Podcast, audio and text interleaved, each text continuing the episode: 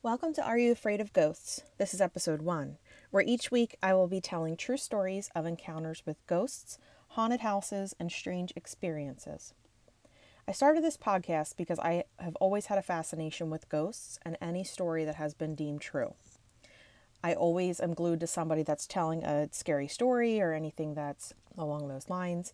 Um, I've asked friends and family to send me true ghost stories they've experienced to my email specifically for this podcast, so I hope that you like them.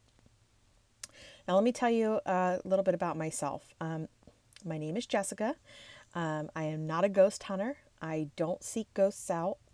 I don't do Ouija boards because they freak me out. And I don't follow black magic or anything crazy. I do, however, love Halloween. I'm a huge Tim Burton fan. Um, I've always had a thing for creepy and mysterious things in general. So I used to watch Matlock with, if you guys have ever watched Matlock, I used to watch Matlock with my best friend in fourth grade. Um, I was the weirdest kid. I loved movies like Dr. Giggles, Candyman, all that spooky stuff. I would watch Unsolved Mysteries. I loved the ID channel and true crime. Um, but I'm still drawn to ghost stories because it's not like a murder with like DNA and evidence. There's always a story, a mystery of the unknown. There's not always proof, and a lot of people don't believe. So I'm here to make you a believer. My first story is a personal experience I had that made me a true believer. Back in 2007 or 2006, it might have been, I believe. I don't remember, I'm old now, so leave me alone. I was single and just meeting new people. Um, I, I met up with a couple friends this local bar we nicknamed the Wrinkle Ranch. Don't ask. If you're local, you know exactly what bar I'm talking about. Anywho, I met this nice guy named Jeremy. I knew he, would, he wouldn't mind me telling this story with his real name because there's nothing bad about it. So, excuse me, we hit it off and decided to hang out in New Hope, PA, if you guys know where that is, for some karaoke. He came there with friends, so I told him I would take him home after that so he didn't have to worry about going home with his friends. He gave me directions to his house on the way, and I pulled up to this house. And let me just start with it. I thought it was an amusement park. Um, I thought this is not this guy's house. It was weird looking. It had weird sliding boards, like kind of in the middle of the land. It was like this big patch of grass. And then you look, and there's these two huge, I mean, I don't even know how many feet up it was, but they were not normal, like playground sliding, sliding boards. And I'm like, what the hell is this? The driveway was long. The house looked like an abandoned bed and breakfast kind of style. It had big windows, a gazebo, old steps that led up to the house, little lanterns that barely led the way, you know, lit up the way, and had nothing but dark trees all around it. So, did I mention it was dark? Uh, I was pretty sure I would get murdered. So, being the young idiot that I was, I went in to hang out and listen to some of his songs. So, a little background about him he was the lead singer of a local band. The house had old Victorian style furniture, it had various levels and stairs, and then there were some normal rooms, uh, just kind of like, you know, the living room and such. He lived with his dad, and he said his dad was sleeping. So I said, okay, no problem, since we were just going to listen to some of the music that he wrote. He wrote his own songs, so we sat in the office area and just jammed out for a little bit. It was after midnight by now. We were laughing and I was listening to him sing and play the guitar. So just picture this he was sitting close to the wall in front of his computer, and I was sitting in a chair near the open office door. I know you can't answer this, but have you ever had someone walk past you but you didn't look up, but you can kind of see them in your peripheral vision? Like someone on the corner of your eye just completely walked by but you just didn't look up. Happens all the time. So, anyway, I was looking at him and someone walked clear as day past the door of the office. It didn't scare me because he lived with his dad, so my natural response was, you know, uh, like crap, like did we wake your dad up? He didn't stop in here and like say hello or anything. So the Jeremy's face went white. He said, "You can see them too?" Then my heart dropped. I said, "What? That wasn't your dad?" He said, "No. This house is haunted." I said, Excuse me? So I was so freaked out that I froze. Um, he proceeded to tell me that he has lived there for years and there are a couple of people that still, quote unquote, live in the house. I was like, Oh my God. So I was a little bit scared, but I said, kind of like, tell me more. He said, oh, they've been there since I was little. A little girl lives here, an older lady, and a man. He said they don't bother anyone, but they do show up often. He said sometimes lights would go on and off, forks would fly across the kitchen, which would freak me out. I don't know about him, and you know, much more. I was terrified, yet I was frozen with fear and was scared to leave the house because, did I mention, it was dark outside. So I said, um, like, excuse me, You just told me this house is haunted. So can we please leave this room, go watch TV or something? I'm really freaked out. And he was saying, you know, sure thing, like there's nothing to be scared of. I mean, he was a little too calm about it, like he hung out with the ghosts on the weekend or something. I don't really know, but I didn't even want to hear anymore. We went to another room next to the office, watched some TV. All of a sudden, of course, I had to go to the bathroom really bad great. I would have to leave this room by myself. so I actually asked him, I said, Can you please like come with me? He's like, You'll be fine. Just go out of the room. Like, no, no one's gonna hurt you. So I'm like, whatever. Didn't want to be like too much of a scaredy cat. So I contemplated, you know, holding it for the next few hours. And he's like, You'll be fine. So I finally built up the courage to run to the bathroom. Then the creepiest thing happened, as if I wasn't already creeped out enough. I opened the door and the hallway we had just come from um, in the you know the office area from the office to this room was freezing and it was freezing to the point of I felt like I was in a walk-in freezer. So if you've ever worked in a restaurant and you have to go back and get some, you know, Thousand Island dressing or something and you are freezing. It was that cold. And keep in mind it was not like that when we walked from the office to the bedroom. It was not normal and it was not air conditioning. Trust me. I knew what that meant because I'd heard ghost stories before that when it gets really cold, that means there's something, you know, paranormal or something going on. So I ran to the bathroom so fast. I never ran so fast in my life. I ran back to the room. At first, I went to the bathroom so fast, I don't even remember it. I ran back to the room and said, I am seriously too scared to leave. So I actually slept there because I didn't want to move. Like, that's how horrified I was. So now relax. We were just friends. We were dating. Get your mind out of the gutter because irrelevant. I was terrified. It was not very romantic. So I wake up super early and left so damn fast. I went, I only went back once after that. It was only for a little bit, maybe like a couple hours. And I was still scared. So it was just one of those things where I just did not want to be there. Um, he did give me a tour of the house uh, before we had gone to the office. I didn't mention this earlier, but he did give me a, a, tour, and the tour was kind of a, you know, hey, like this is what the house is all about. You know, I grew up here, and so you know, etc. So it wasn't anything crazy. He could have mentioned it was haunted forever before I even sat in that office, but whatever. Maybe he didn't want to scare me away. So, anyway, um, he ended up moving to Vegas, which he had mentioned he was going to do before. So, he ended up moving to Vegas with his dad. And they said uh, they may end up selling the place as a bed and breakfast in the future. So, all I could think of was, I will make sure everyone knows it's haunted because it freaked me out. I didn't know anything about the history of the house. So, I looked it up today, and you can actually find it by researching um, in Bucks County. So it is in Bucks County.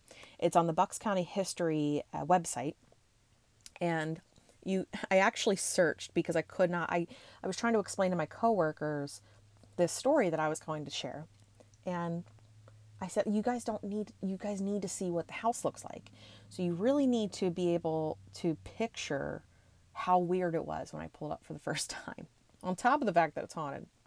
So, I searched weird houses in Wrightstown, PA. So that is where it is. It's the weird house in Wrightstown, PA. Um, you'll see it right away. It looks like weird sliding boards. It has a little bit of like castle features. There's a bridge that doesn't go anywhere. It's crazy looking. So everyone in the area seems to know this house well. Um, but since I grew up in the Levittown area, I knew nothing of that house until that night. So I'm just going to tell you a little bit about the backstory because I was so interested about the actual house. I was trying to figure out how all this started and why is there weird slides in the middle of the the grass and whatever. So this is a little bit about the house. As a young man, Martin Moister be, uh, built a successful steel company in Philadelphia, and in 1919, at age 33, purchased the six-acre lot. It's on Second Street Pike in Wrightstown Township, with his wife Anna Francis, and the Moisters soon had children. So they added this playground and a pool for their family to play in. Now, keep in mind, it was so dark I didn't even see a pool. So they also added a gazebo, complete with Mercer tiles for themselves. By the time Anna and Martin passed away in 1969, they had 11 grandchildren and 12 great grandchildren frolicking on the property. Eventually, the estate was divided and sold. The gatehouse now belongs to one owner, the gazebo to another, and the main house and playground to still another. That's how big this place was. The Bucks County Courier Times published this article on the property um, on August 24th, 1977. There were some fact fact uh, discrepancies listed, but here's the gist of it. So this was also featured in Weird, uh, like Weird Places in Pennsylvania. So many legends have grown up around the strange estate on the banks of the Neshaminy Creek near the old chain bridge in Wrightstown. To local residents and passing motorists on heavily trafficked Second Street traveled Second Street Pike, the scene is quite familiar. Back from the road, behind a cover of foliage, stand a pair of bizarre sliding boards suspended over a weed-filled pond bed. Nearby, gaudy gazebos and ornate fountains spout more weeds as signs of a tarnished elegance. According to local lore, the old estate in Wrightstown once belonged to an eccentric millionaire who built an amusement park dedicated to the macabre. False, said Wolfgang Lorbeer, excuse me for jacking up these names, 32, who purchased the stone house and grounds last year. If the late Martin Moister, a designer, constructed an amusement park, it was for his own private amusement. As says Lorbeer. As a matter of fact, the new owner claims Moister, who built his estate in the 1930s, installed the weird slides and fountains as his own expensive lawn toys. Lorbeer has lived there with his family of three since last September. During that time, he has had his share of unwelcome visitors who ignored the no trespassing signs to satisfy their curiosity about the place. Once, he had to chase away a couple who were picnicking on his lawn. Friends have asked Lorbeer why would he buy a place which, which attracts such impromptu attention from the uninvited. Because I'm an idiot, he tells them in his mild German accent with, with charm. Lorbeer came to this country five years ago with his American wife. Together they live in the Spanish style Moister designed house on the property. The house is nestled into the side of a hill overlooking the Neshaminy. The house contains various electronic gadgets and inventions conjured up in Moister's fertile imagination. He just liked to do things in a big way, said Mrs. L- Mrs. Lorbeer of the designer. When the new owners moved in last September, they discovered many devices stashed in a maze of secret compartments throughout the house. One gadget consists of five multicolored fluorescent lights arranged on end around a rotating carousel. Moister also installed timing devices throughout the huge home for electrical and heating systems. Mystery shrouds the estate's founder as it shrouds his strange elect- eclectic uh, tastes. Excuse me. According to Lorbeer, his business was electronics. Lorbeer also believes he operated a sheet metal and concrete business on the side. So, weird ornaments. Moister used these materials to construct the weird lawn ornaments. He was an engineering genius. During the 1930s, Moister designed the artificial pond outside the house. He pumped in water from nearby Neshaminy Creek to fill it through a specially designed piping and pump system. The pump house sits fully intact to this day at the edge of the creek.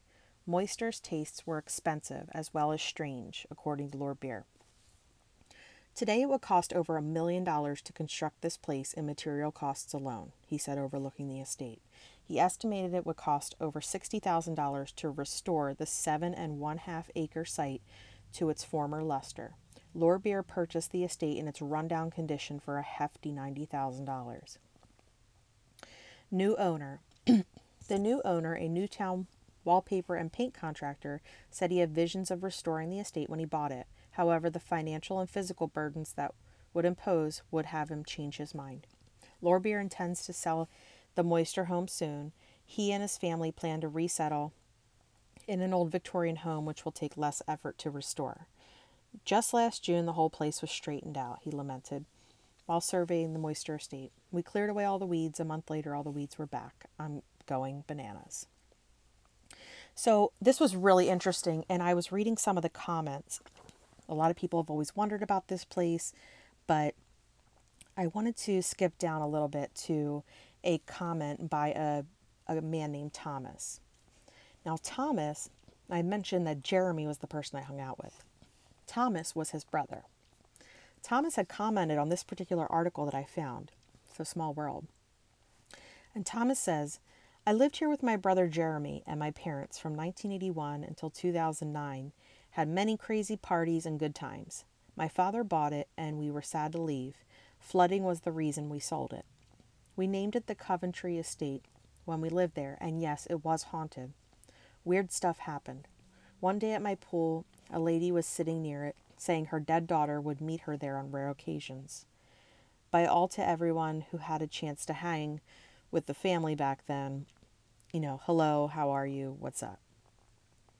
So, a lot of people have really been crazy um, intrigued about this place, and I know that um, there was also a comment about um, Lenora Moister Wilkins. So she said, Nope on all that stuff. Martin Moister was my grandfather. So she's kind of contradicting the article. I lived in the carriage house with my family from the time I was born in 49. Horace, son of Martin, was my father. Grandpop just liked beautiful things, and when we lived there, the place was beautiful. It was always kept up. We as a family did the repairs. I was up there about 12 years ago and was reduced to tears by the deplorable condition. I used to cut the grass with my dad, and it took us two days to cut the grass, trim the hedges, and trim the payments. I don't think the guy that sold it in September ever did a thing. I have an oil painting from of the pool from 1945 when it was a dream. The gardens were beautiful, the trees were all taken care of, and the fountains worked. It was live, like living in Disney World. Just had a vent. I loved living there with the rest of my family. So the the part about it being haunted, I mean, I'm really creeped out by it. And I think a lot of people, because it was such an old house, that a lot of people really don't know the history of it. And I think that if it was um, purchased, you know, so long ago, there were probably, I don't really know the deaths of the people. I'm going to do some more research on it. So I will update you once I find out the research of who died there. Um, but I'm really, really intrigued about it. But I wanted to share with you my story because I think that we all have that story that's a little hidden. And I think it's important to share because stuff is creepy. Okay.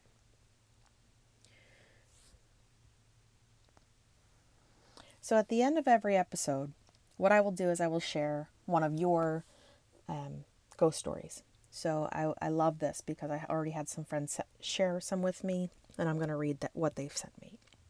So this one comes from Lisa. She's in New Jersey. So she said, Hi, I'm not sure if this is as spooky as it is just eerie and odd. Anyway, my dad passed away when I was 17. I always felt he was with me, especially when I drove. I used to have Sirius radio my old Honda Civic. So I used up all my programmable spaces and it would beep to alert me of a song or artist I saved so I would never miss my favorites. It would beep and then show in writing the song name. I know what she's talking about because I used to program stuff. That way, I could know what it was before I switched to what I, you know, switched to that um, from what I was already listening to. One day it beeps and I look and it says Elvis lives forever. Only I never programmed anything Elvis related and my dad was a well known Elvis lover. It was probably his favorite artist. Ever since that day, my Sirius radio never worked the same.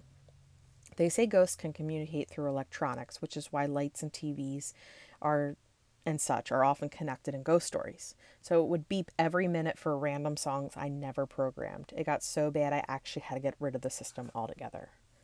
That is super creepy. So she was totally okay with me sharing that. I think that is crazy, and I would have gotten rid of it too. Okay, the next story she shared too with me. She said in high school, I had a boyfriend spend the night in a spare bedroom, of course. We lived across the street from a small airport, so we often heard loud noises from people on intercom- intercoms or radios. Anyway, I went to wake him up, and there he was, already up, laying in bed with a shocked and scared look on his face. I said, What's up? He asked, Do you have an intercom in your house? I reminded him we were across from an airport, so he said, Someone said, if you aren't part of the Martin household, get out. I laughed it off and chalked it up to a dream. Then I thought harder, and my grandfather, who died when I was in preschool, had throat cancer and spoke through one of those speaker things you hold to your throat, which I believe is called a stoma. That spare room was often a room in our house that was thought to be haunted by him. I guess it was true after all, and I don't think he wanted any boys to be spending the night. Love it. Love it, Lisa. Lots of Lisa stories. Okay, so I have another Lisa, and is a completely different person, which I love. Thank you for sharing. So this is Lisa's other story, or I'm sorry, new Lisa's story. She said, So when my husband and I were first together, our daughter was a baby. We lived in a, the tiny apartment in a house that was converted into apartments and a beauty salon in Abington, Pennsylvania. It was one of the original houses that we built as a vacation home for Willow Grove Park. We lived there for a few years, and at first we never noticed anything out of the ordinary. After a while, we would notice weird things like we would come home from being out and the kitchen and bathroom faucets would be on full blast, or my makeup mirror would be open and the light on. We thought we were nuts, so before we would leave the house, we would double check that all faucets were off and the makeup mirror was off and shut. We would come home and they would be on and open. Then my husband had a vision of an old woman with long hair and a night in a white nightgown walking through the apartment. He woke me up at like 2 a.m. and we left the house. We stayed at my mom's that night. Since we were so freaked out to go back, we brought his parents' dog over to the house because we believe animals have a sense about spirits and would let us know if it was safe to stay there. Molly would just stare and growl at nothing, so it was pretty freaky. We decided to check with the other tenants of the property. The girl who lived under us and the salon owner both reported weird happenings as well. We also spoke with some of the old neighbors who told us of the story of the woman who owned the house originally. She built the top apartment that we lived in so she could bring her sick mother there to live so she could care for her. But the neighbors told us that the woman was neglected and left there to die, and they could hear her moaning and crying all night long, every night. Eventually, she died in the apartment. Once we knew the story and knew she was a harmless spirit, we felt much better about living there, but did move shortly after all this happened. It was super small and we needed more room. It's not super scary, but certainly freaked us out while we were living there. That's crazy, Lisa. Thank you so much for sharing, and that's exactly what we're looking for. So, if you have any personal stories, true ghost stories that you'd like to share, please send them to our podcast email, which is Are You Afraid of Ghosts with an S at the end at gmail.com. So, are you afraid of ghosts at gmail.com? Thank you so much for listening, and I am hoping that you're not too scared to go to sleep. Bye.